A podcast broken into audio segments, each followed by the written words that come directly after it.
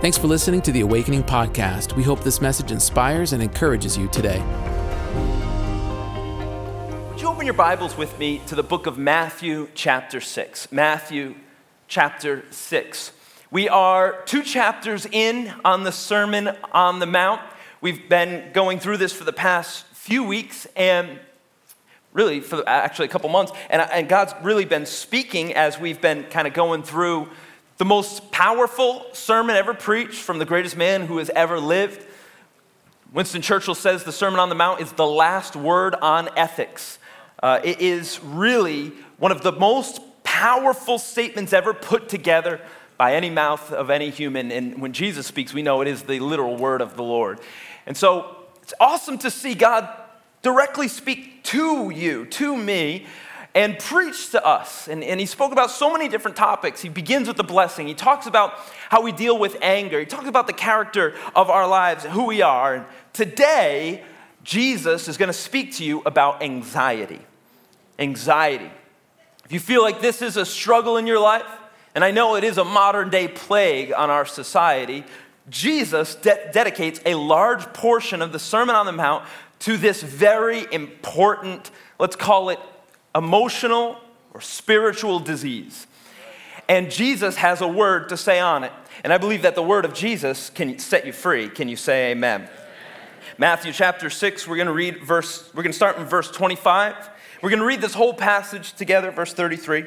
Jesus says this Therefore, I tell you, do not be anxious about your life, what you will eat or what you will drink, nor about your body, what you will put on. Is not life more than food and the body more than clothing? Look at the birds of the air. They neither sow nor reap nor gather into barns, and yet your heavenly Father feeds them. Are you not more value than they? And which of you, by being anxious, can add a single hour to his span of life? And why are you anxious about clothing? Consider the lilies of the field, how they grow. They neither toil nor spin, yet I tell you, even Solomon, in all his glory, was not arrayed like one of these. But if God so clothes the grass of the field, which today is alive and tomorrow is thrown into the oven, will he not much more clothe you, O you of little faith? Therefore, do not be anxious, saying, What shall we eat, and what shall we drink, or what shall we wear? For the Gentiles, the pagans, seek after all these things. And your heavenly Father knows that you need them all. But seek first the kingdom of God and his righteousness, and all these things will be added unto you. Can you say amen? amen? Lord, we ask right now that we would, in our hearts and minds, seek you first, that you would add everything that we need, that our position would not be one filled with anxiety, but would be one settled in front of your throne, that we receive what we need from you, a good Father. So, right now, we open our hearts and our minds to let you come and, and speak to us. We're ready and willing and desiring to change. In Jesus' name. Come on, all God's people said, Amen. Amen. Three times, Jesus says, Do not be anxious. Do not be anxious. Do not be anxious. Three is the number of completion. Three is that Jesus is emphasizing this point to the nth degree. Do not be anxious. But know this Jesus would never ask of you what you could not accomplish. God would never require from you that which you could not do. In other words, if Jesus says, do not be anxious, you have the ability to go through life not filled with anxiety. This isn't just me getting up here and saying, come on, get over it, man, push through. Just don't do it. Just don't feel that way. No. This is the king of the universe that created you and created all things around you, that knows you intimately before you ever knew you, and knows your beginning from your end, and he is giving you a command saying, Do not be anxious. And today, I believe that a spirit of anxiety that maybe has tried to come on you, you can be set free from that spirit today by the authority of the King of Kings and the Lord of Lords. He would not give you a command that you could not fulfill by His power and by His authority, today you can be set free. And we need it. Statistics say that one in three people will be diagnosed with some form of an anxiety disorder within their lifetime. These numbers are growing astronomically in our lifetime, especially with young people. I can't get into all of it this week, but I'm going to continue this sermon next week. Today I'm going to try and lay a groundwork. But you know that this $40 billion industry is expanding, and the diagnoses are continuing, and that it is a prevalent problem for our people. But I'm here to tell you a greater truth today. God is not more interested in your diagnosis than he is in your deliverance. God is a mighty deliverer. And he can come and he can set you free. In one day, in one prayer, in one service, with one word, he can set you free. A diagnosis is not greater than the word of the Lord. And the word of the Lord is living and active, and it can come to you today and it can set you free.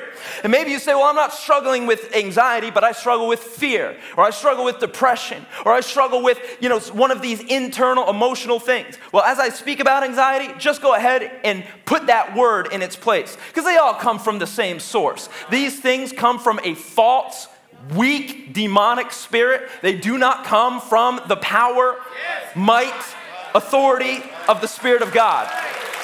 Therefore, they are under His authority. Therefore, you can be set free. Turn to your neighbor say, You can be set free. And we need to be set free from this thing that was not given to us by Jesus. And I think that's the problem. Many times we submit to the wrong spirits in our life, we surrender to the wrong things in our life. You can turn me down just a tiny bit. We submit. And you know what happens when we submit to the spirit of anxiety? We integrate anxiety into our identity. This is what happens when you submit to the wrong spirit. Pretty soon, it doesn't just rule over you, it becomes you. Many people in this place have submitted to a wrong spirit spirit of anxiety or fear or depression and allowed it to become an, your identity. And what happens is, first, in this process of submission, first we accept it. First we accept it. We, we, say, we say things like, um, I am always anxious. I am depressed. I am full of fear. I am. What is that? That's identifying with something that God never created you to be. Allowing it by the power and authority of your words to take over your mind, heart, soul, body, and emotions. You've got to be careful what you identify with your heart and with your words. Many times, when that process begins, we go even further. Not only do we accept it, we begin to internalize it. We say things like, we say things like, my anxiety, my fear, my depression. We own it. But please hear me don't claim what you don't want to keep. Don't claim what you don't want to keep. Reverse that speech. And then many times we, we go even further, and this is kind of the last step is we authorize it. There's life and death in the power of the tongue, and, and you got to be careful when you say things like, and I'm sure you've heard this before. Maybe you've even said this before. You say something like, My anxiety won't let me go there. Oh, no, no, no.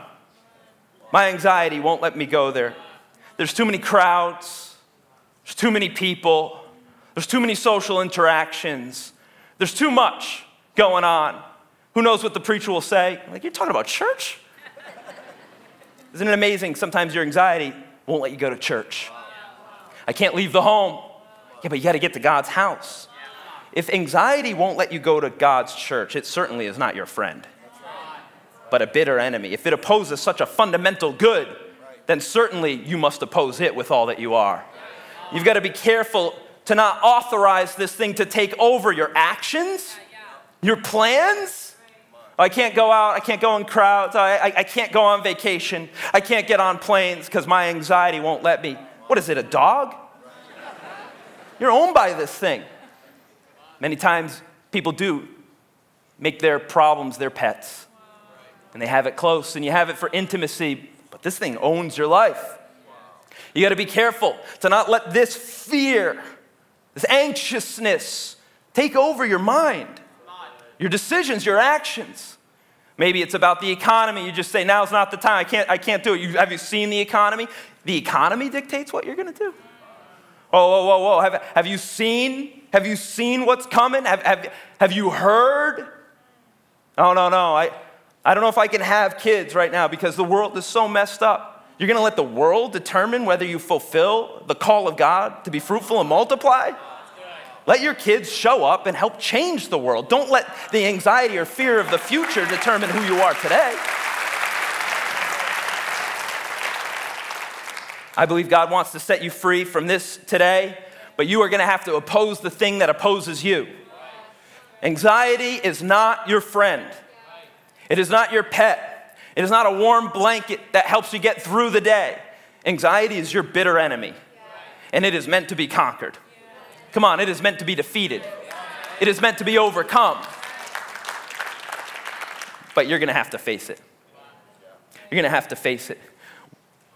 Through, through this sermon and the next, I want to teach you how to face your anxiety, face your depression, face your fears, face your enemy, because if you will not face it, you will never be able to overcome it. But when you face it, and your actions and your mind and your prayers begin to be aligned against this thing, make no mistake, it cannot stand against you. Because Jesus stands with you. And Jesus arrives on the Sermon on the Mount with a brand new approach to the issue of anxiety. Isn't it interesting? 2,000 years ago, people were still struggling with the same things they're struggling with today. Although it strikes me how relevant Jesus' sermons are.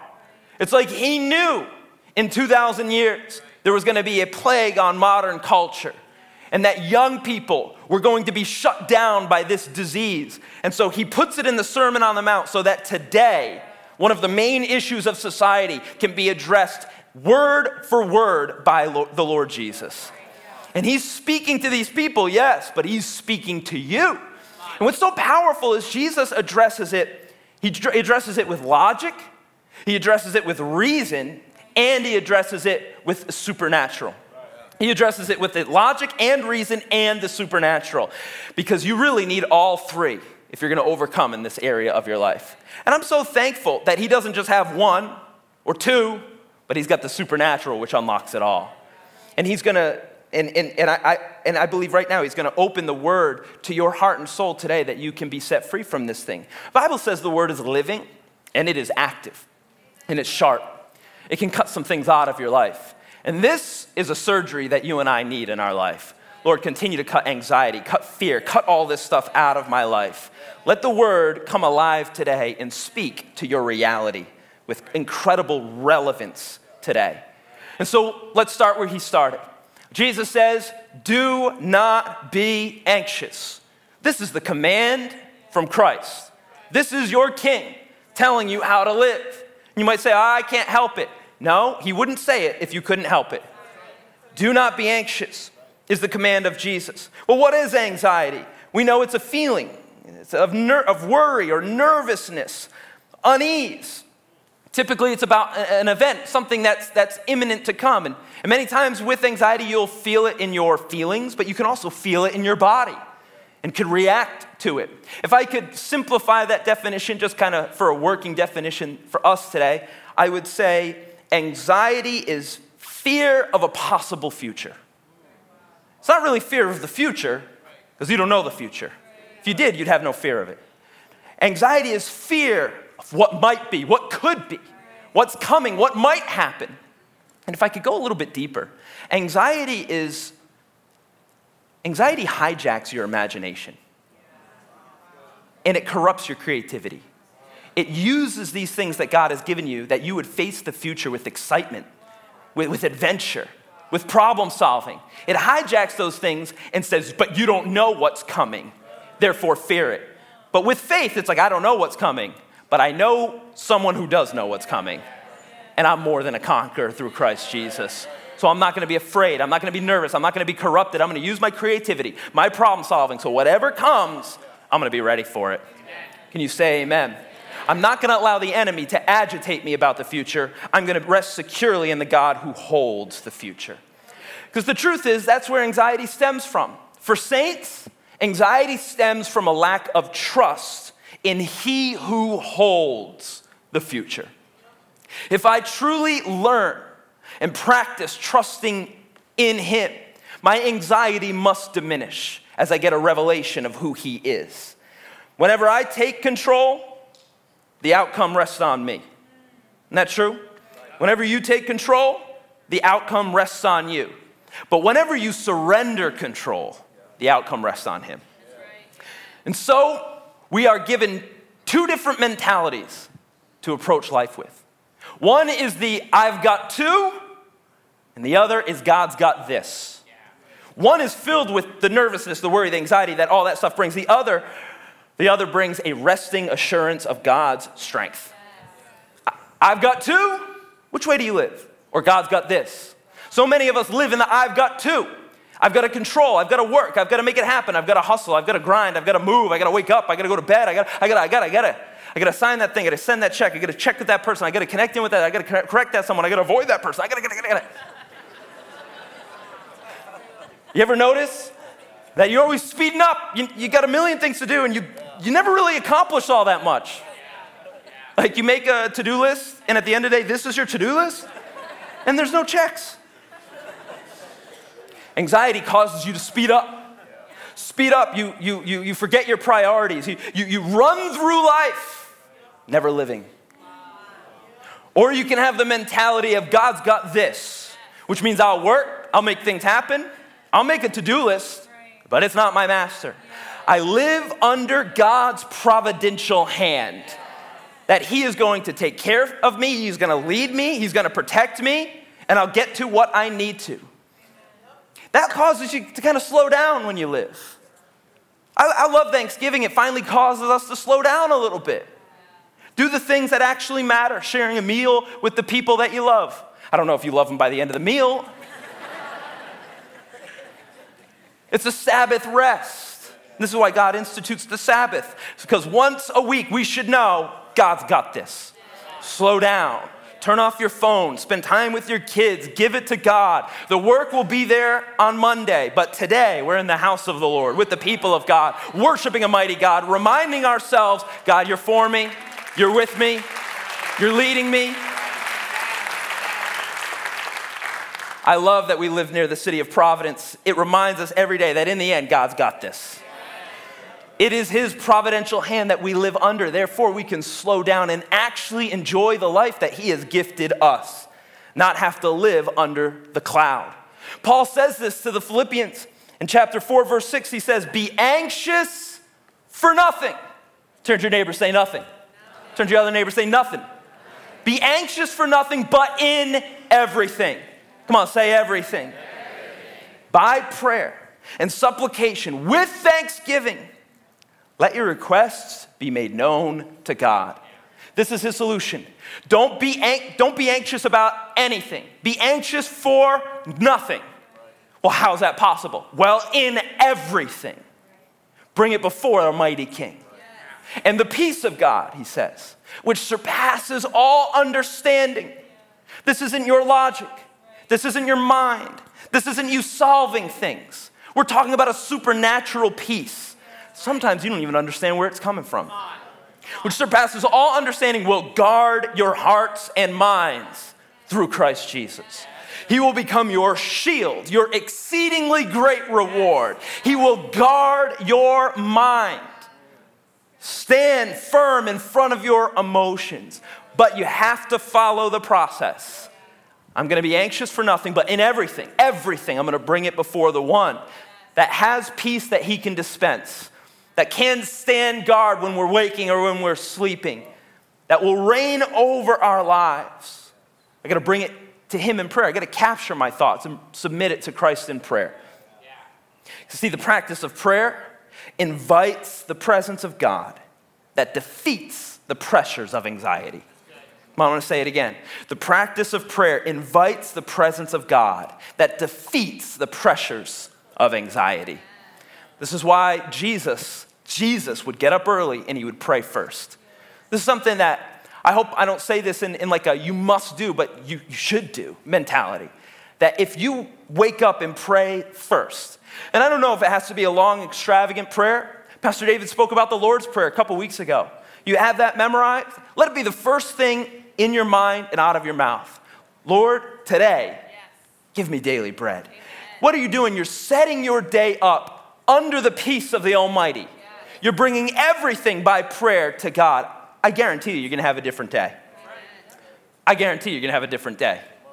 Have you ever noticed that you have very different realities when you pray and when you don't pray? My, my wife and I, we drive up to upstate New York and we bring the kids. And I don't know if you've ever done a, a four hour road trip with children, uh, but it's not the easiest thing. Uh, and this time, my wife prayed. I don't know if we've prayed before, I'm not sure. I, I don't know if we had. You know, it just kind of slipped our minds and getting all this stuff together. But this time, we're pulling out of the driveway, and Samantha goes, Lord, let today be the best drive we've ever had. And it was. It was an awesome drive. Now, we forgot to pray on the way back. and halfway through, I'm like, God, rescue this drive. Send fire, send something. There's something powerful about beginning the day in prayer. You offer the day before the Lord. Here's my day, here's my priorities, here's my mind, here's my plan. Lord, let me walk, not in my own control, but may I walk under your mighty hand and let peace follow me wherever I go. This is what Jesus says to us. He says, Don't be anxious about your life. It's really the, the number one thing. What you eat, he goes on, what you'll drink, nor about your body or what you'll put on. That's where anxiety comes. It comes in the everyday life, in, the, in, the, in, in our needs for basic necessities. That's the things we mostly get anxious about, right? Like, we're not usually anxious about like luxuries that we don't really need. Nobody's like going on vacation and wants to get an upgraded seat on the plane and they're anxious about it for three months. Like, did I get it? You're not anxious if you're going to the restaurant for a nice date and you're, all you're thinking about is like, if this place doesn't have creme brulee, I, I can't handle it. It's not the luxuries. Creme brulee is luxury to me. It's not the luxuries. It's, it's like it's the everyday things. It's the basic necessities that, that want to wire our brain to always be irritated and agitated, nervous and unsure. It's, the, it's, it's, it's our jobs. If we hear layoffs are coming, all of a sudden anxiety begins to rise. Wow. Saying, Is it you? What did your boss say last week? What did you do? What about that email? And all of a sudden, here comes the agitation and the nervousness. Anxiety, anxiety tries to come through every bill that you get and you open and you try not to look. And it seems like the bills are always rising, and, and here comes that feeling again. When you go shopping for groceries, and man, I want a Black Friday sale on groceries. Can I get a Black Friday sale on steak? I don't want a TV, I just want to eat.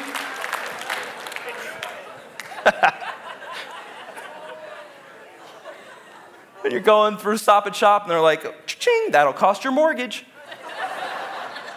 and here comes the agitation. Jesus says, the clothes that you wear, you know? And we're so blessed.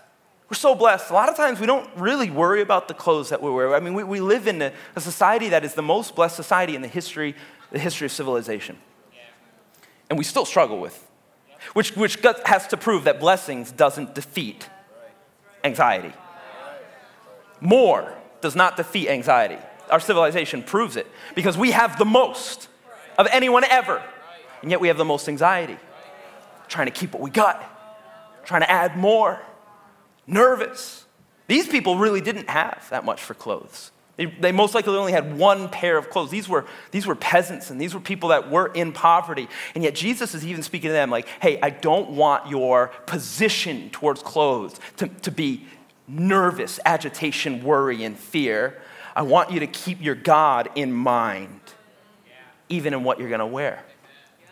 The other day, my wife sent me out to buy some shoes for my son. He's growing, and, uh, and he outgrew his shoes. And So I was going out for errands. I said, No worries, I'll stop at Kohl's, I'll get him some new shoes. And she says, Oh, you're going to Kohl's? Well, let me send some Amazon boxes for you to return.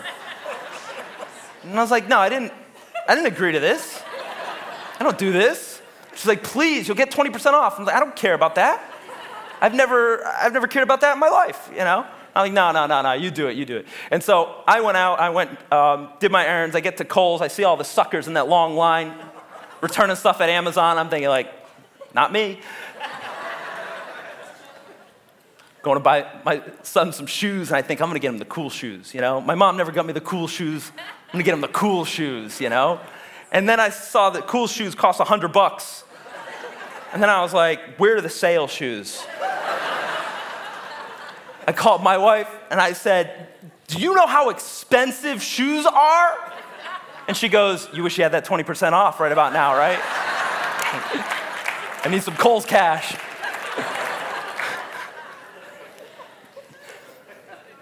the enemy wants to get us nervous, he wants us to get us consumed with being a consumer. With the clothes and the shoes and the, become our ultimate priority. In effect, our everyday idol. And I want you to know Jesus, when he speaks to us and say, but don't be like that, don't worry about those things, he's not speaking from a distant place, a place where he doesn't understand these issues. Jesus was born in Nazareth, and he understood poverty. He understood the weight and the yoke he saw it with his parents, he saw it with his friends. This was a small, insignificant village that had very little. He knew what it was to be nervous about tomorrow. He knew what it was to be worried about what's to come. He saw it amongst all the people that he lived with. I mean, there was true poverty there, and he worked a, a very normal trade job. He was a craftsman or a carpenter, and, and, and he knew what it was to not have work or have very little. Jesus is not speaking from a place that doesn't understand the human condition. I mean, his father Joseph died while he was young, and he was the primary caretaker of his mother. He knew what it was to have the weight of the home on him, to be taking care of his parent even as she grew old. And that's why, even on the cross, he tells John, You've got to take care of mom now because I've been taking care of her this whole time. He knew the weight and the struggles of everyday life. He, he knew what it was and he looks us not, not from above, but he looks eye to eye, knowing our pains and knowing our frustration. He looks at us at eye level and, and, and he does not belittle our issues, but he does not allow us to bow to them. I know these things are things to be worried about, but do not be overcome with worry.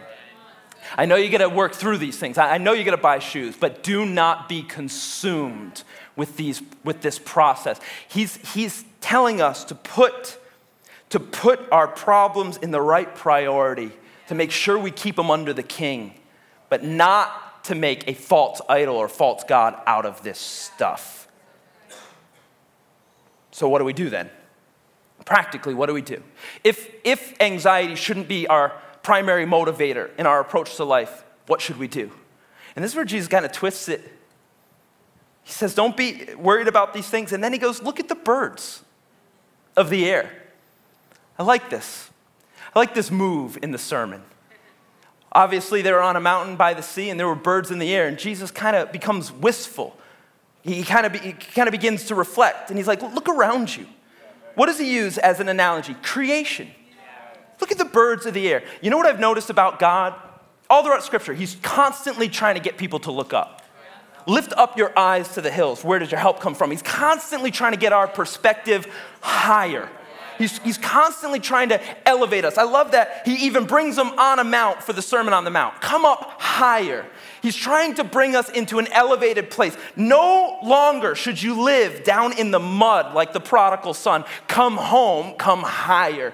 This is, this is what God, have you ever noticed this? This is what God is constantly trying to do to elevate our minds, as if to say, the answer for down here is not down here. You could search, you could acquire, you could get, but I'm just telling you, the answer for down here is not down here. You gotta look, at, look up higher, look to the air. Look to the birds, look to creation. What can we see from a God that makes a creation like this? But whatever you do, don't let your mentality stay low. Paul says this to the Colossians. He says, Set your minds on things that are above, not on things that are on earth. Set your thoughts, set your decisions, set your patterns on things that are above, heavenly, eternal, and mighty, not on things that are on the earth. Okay, well, what are earthly things? Possessions, pleasures, stuff of life, pursuit of more things. Let me throw this in there politics. Politics is the Babylon, it is not Zion. The very best will not save you. The very best will not change your life. Set your mind on eternal things, not earthly things, because you will never, ever find the solution you are searching for down here. It's gotta be higher. It's got to be God. It's got to be more. The problem is, our nature is just to pursue material things because we can see it taste, touch, feel, sense it. It's, it's here. And so, many times, the problem with us is that we are driven to pursue earthly things. And that drive, that motivation, that's what fills us with anxiety. Yeah. There's a great story in the, in the book of Kings I'm sure you've heard it before. It's the story of a man named Gehazi. He was a servant of Elisha. Elisha was a mighty prophet. And one day, there was a great leader, general of Syria, that comes to Elisha's door. This man's name was Naaman. Naaman had leprosy. Back then, leprosy was a death sentence. Leprosy would begin to numb you. It would begin to uh, cause you to get burns, you know, because you couldn't, you couldn't touch anything. You had no senses. Parts of your body would fall off. It would eat you from the inside out. Leprosy is a picture of sin in the Old Testament. So, so Naaman is a Syrian that's filled with sin. And he comes to the right place, the door of the prophet. And Elisha says to him, Here's what I want you to do to get free from this thing. I want you to go to the Jordan River and I want you to dunk seven times. And when Naaman does that, he goes in leprous, but he comes out clean, which is a picture of baptism. You go in with sin, but come on, you come out saved. And on the seventh time, he realizes he's 100% clean of this leprosy. He's shocked. No one in the world could have done this. He goes back to Elisha's house and he says, Thank you for doing this for me. I want to give you something. Let me give you a gift. Let me, let me pay you back. Uh, I brought clothes and garments and apparel, and, and I brought gold and silver. Come on, let me, let me just bless you. Let me give to your ministry. Let me do something. But Elisha says, I don't want any of it. Why? Because this was a foreigner.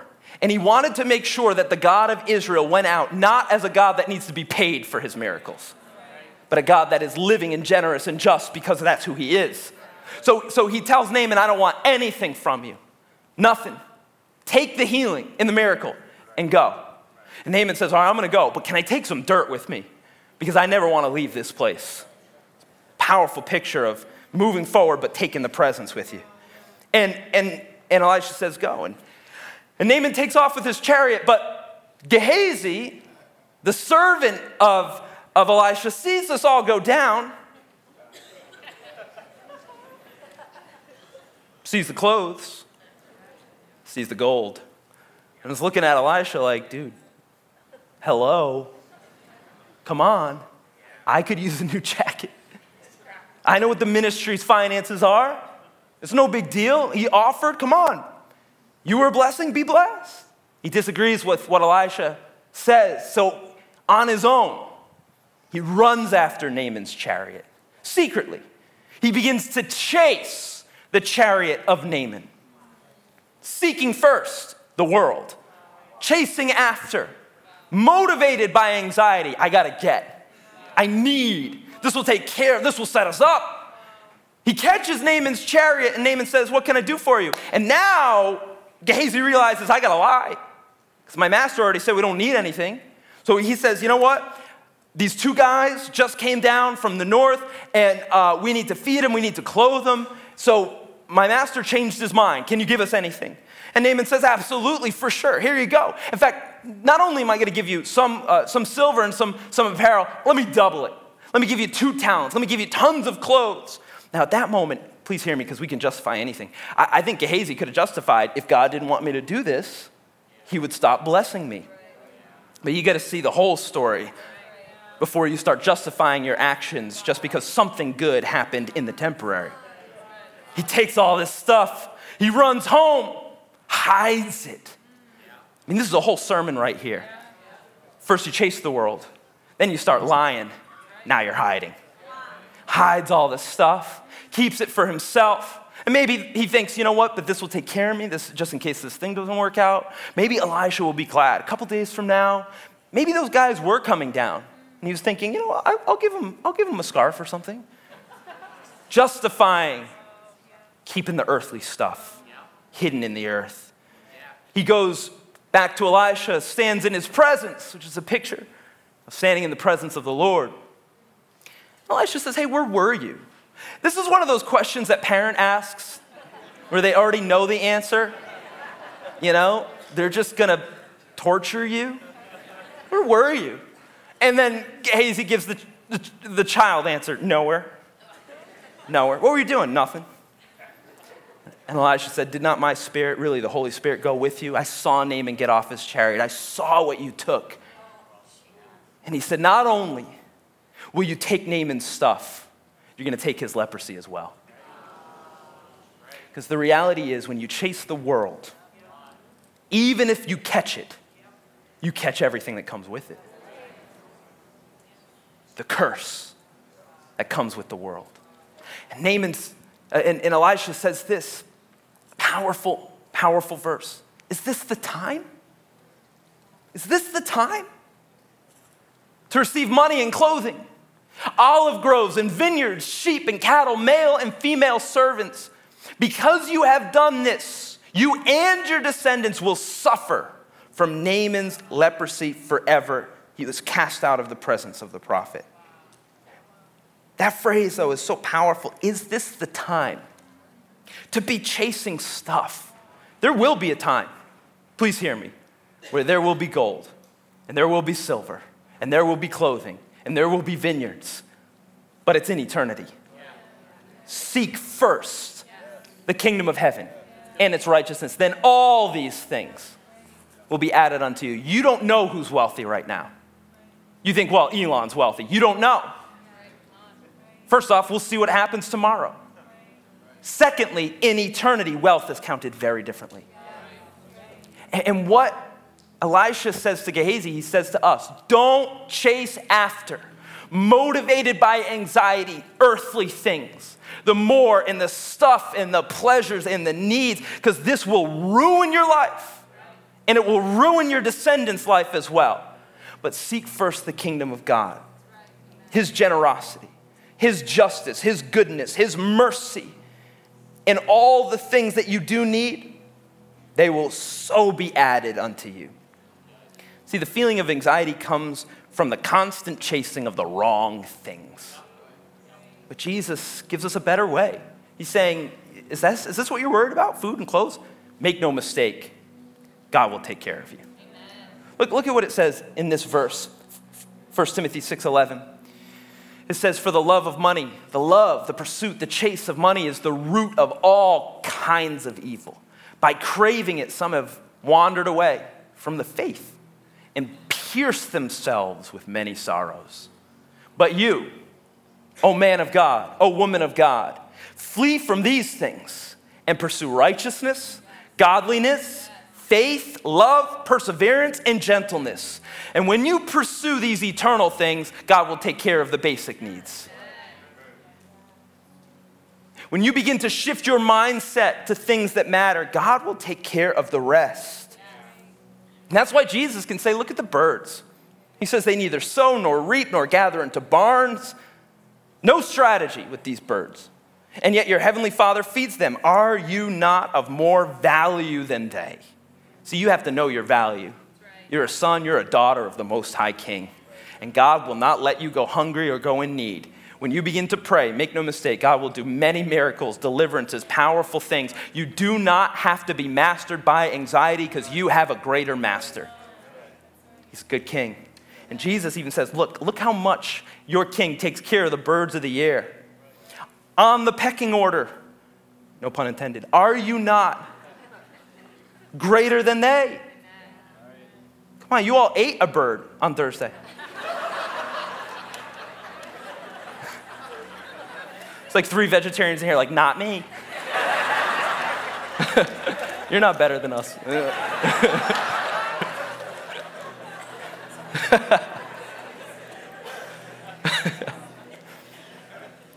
Your value. You are the centerpiece of God's creation. Greater than the stars, greater than the universe, certainly greater than the birds. And God's saying, I'll take care of the birds. Don't you worry, I'll take care of you. Be anxious about nothing, but in everything come before the Father. Let him know what you need, and then be confident and assured that he who began the good work in you, he'll be faithful. He'll take care of you. He'll take care of your sons and your daughters and your home. Now listen, listen. This doesn't mean that you shouldn't sow or reap or gather into barns. This isn't this isn't God telling us to be lazy. Certainly not. No, no, we're better than the birds. We sow, we reap, we steward well. Right? We're not here to be lazy. But what Jesus is saying is this is this is an opportunity to trust me. Do your part, bring it before me, and then trust me. Let me close with this story. Think about this. Remember the, the young man that had a few fish and a few loaves. He brings it before the Father. This is faith, taking what little you have and giving it to God. And what does God do? He always multiplies it. In fact, there were a ton of leftovers by the end of that miracle. There's, you're going to be eating leftovers for the next week. There were a ton of leftovers because whenever God gets involved, there's always more than enough. What are you anxious about? There's always more than enough. There's more confidence, there's more assurance. God will take care of your finances. God will do. He will fill in the gaps. But you got to bring what you got. Bring your hard work, bring your energy, bring your investment, present it before the Lord, and then see if God will not multiply it and care for you and your descendants. But see, anxiety says, hold, hide. Don't give what you got. Who knows what's gonna happen? Control. Work on it yourself. Don't show anybody. And in the end, you'll always either not have enough or always feel like you don't have enough. But faith says, Lord, I trust you over any provisions that I could get myself. I believe today God wants to set some people free in this place from this spirit of anxiety that has directed you and owned you for too long. You are far more valuable than the birds, and yet God cares for them. He knows even when a, a, sparrow falls from the nest, God is intimately involved with the, with the almost insignificant things of your life. He knows it all. He loves you, He'll catch you. Maybe you're here today and you have accepted an anxious existence. Today's the day God wants to set you free. He wants to set you free. You do not have to accept an anxious or a depressed or a worried or a fearful existence. Maybe you've learned coping mechanisms to get through. Maybe they've helped a little bit. Maybe you've just lived a life of avoiding places that sets it all off, or people, or whatever. But we're not trying to live around anxiety. We're going to fight through anxiety. Victory. Victory in the name of Jesus. Victory in the name of Jesus. Victory in the name of Jesus. Amen.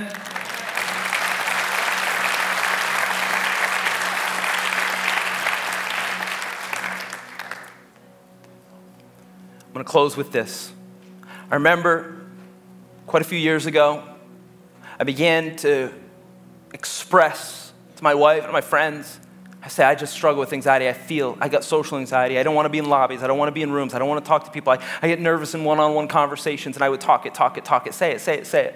And I remember I was at a conference, and, and there was a whole group of people, and I didn't even want to go in the group. And I was telling my wife, I was saying, I, I just, I just, I've just got, I've got it. I've got anxiety. I, I just, I, it had, it had owned me and was growing in power. And my wife, filled with the Holy Spirit, said, Shut up. Said, You need to stop talking like this. And I thought, Why am I talking like this? Why have I given so much this? I went into worship and I raised my hands and I said, Lord, you made me, you created me. You can recreate me, you can set me free from this thing. I don't have to live like this. And in the middle of worship, I felt the Holy Spirit speak to my heart one word enough. It was more correction than healing. I felt the Holy Spirit say, enough. In other words, by the power and might of his hand, I will stop this attack. I will cover you with my spirit, but you need to stop giving way and room to this thing. After that, I made a determination. I will never say that phrase again. I will walk into every conversation, I'll make it more awkward. What's up? I don't care how I look, I don't care how I sound. I've had enough. I believe one word from God. It can happen today, it can happen tonight, it can happen in your car, it can happen in worship, it can happen anywhere, any place. One word is more than enough for you to be set free in one moment. Thanks for listening to the Awakening Podcast. We hope this message has encouraged you. If you want to learn more about our church, visit us online at awakening.global. We'll see you soon.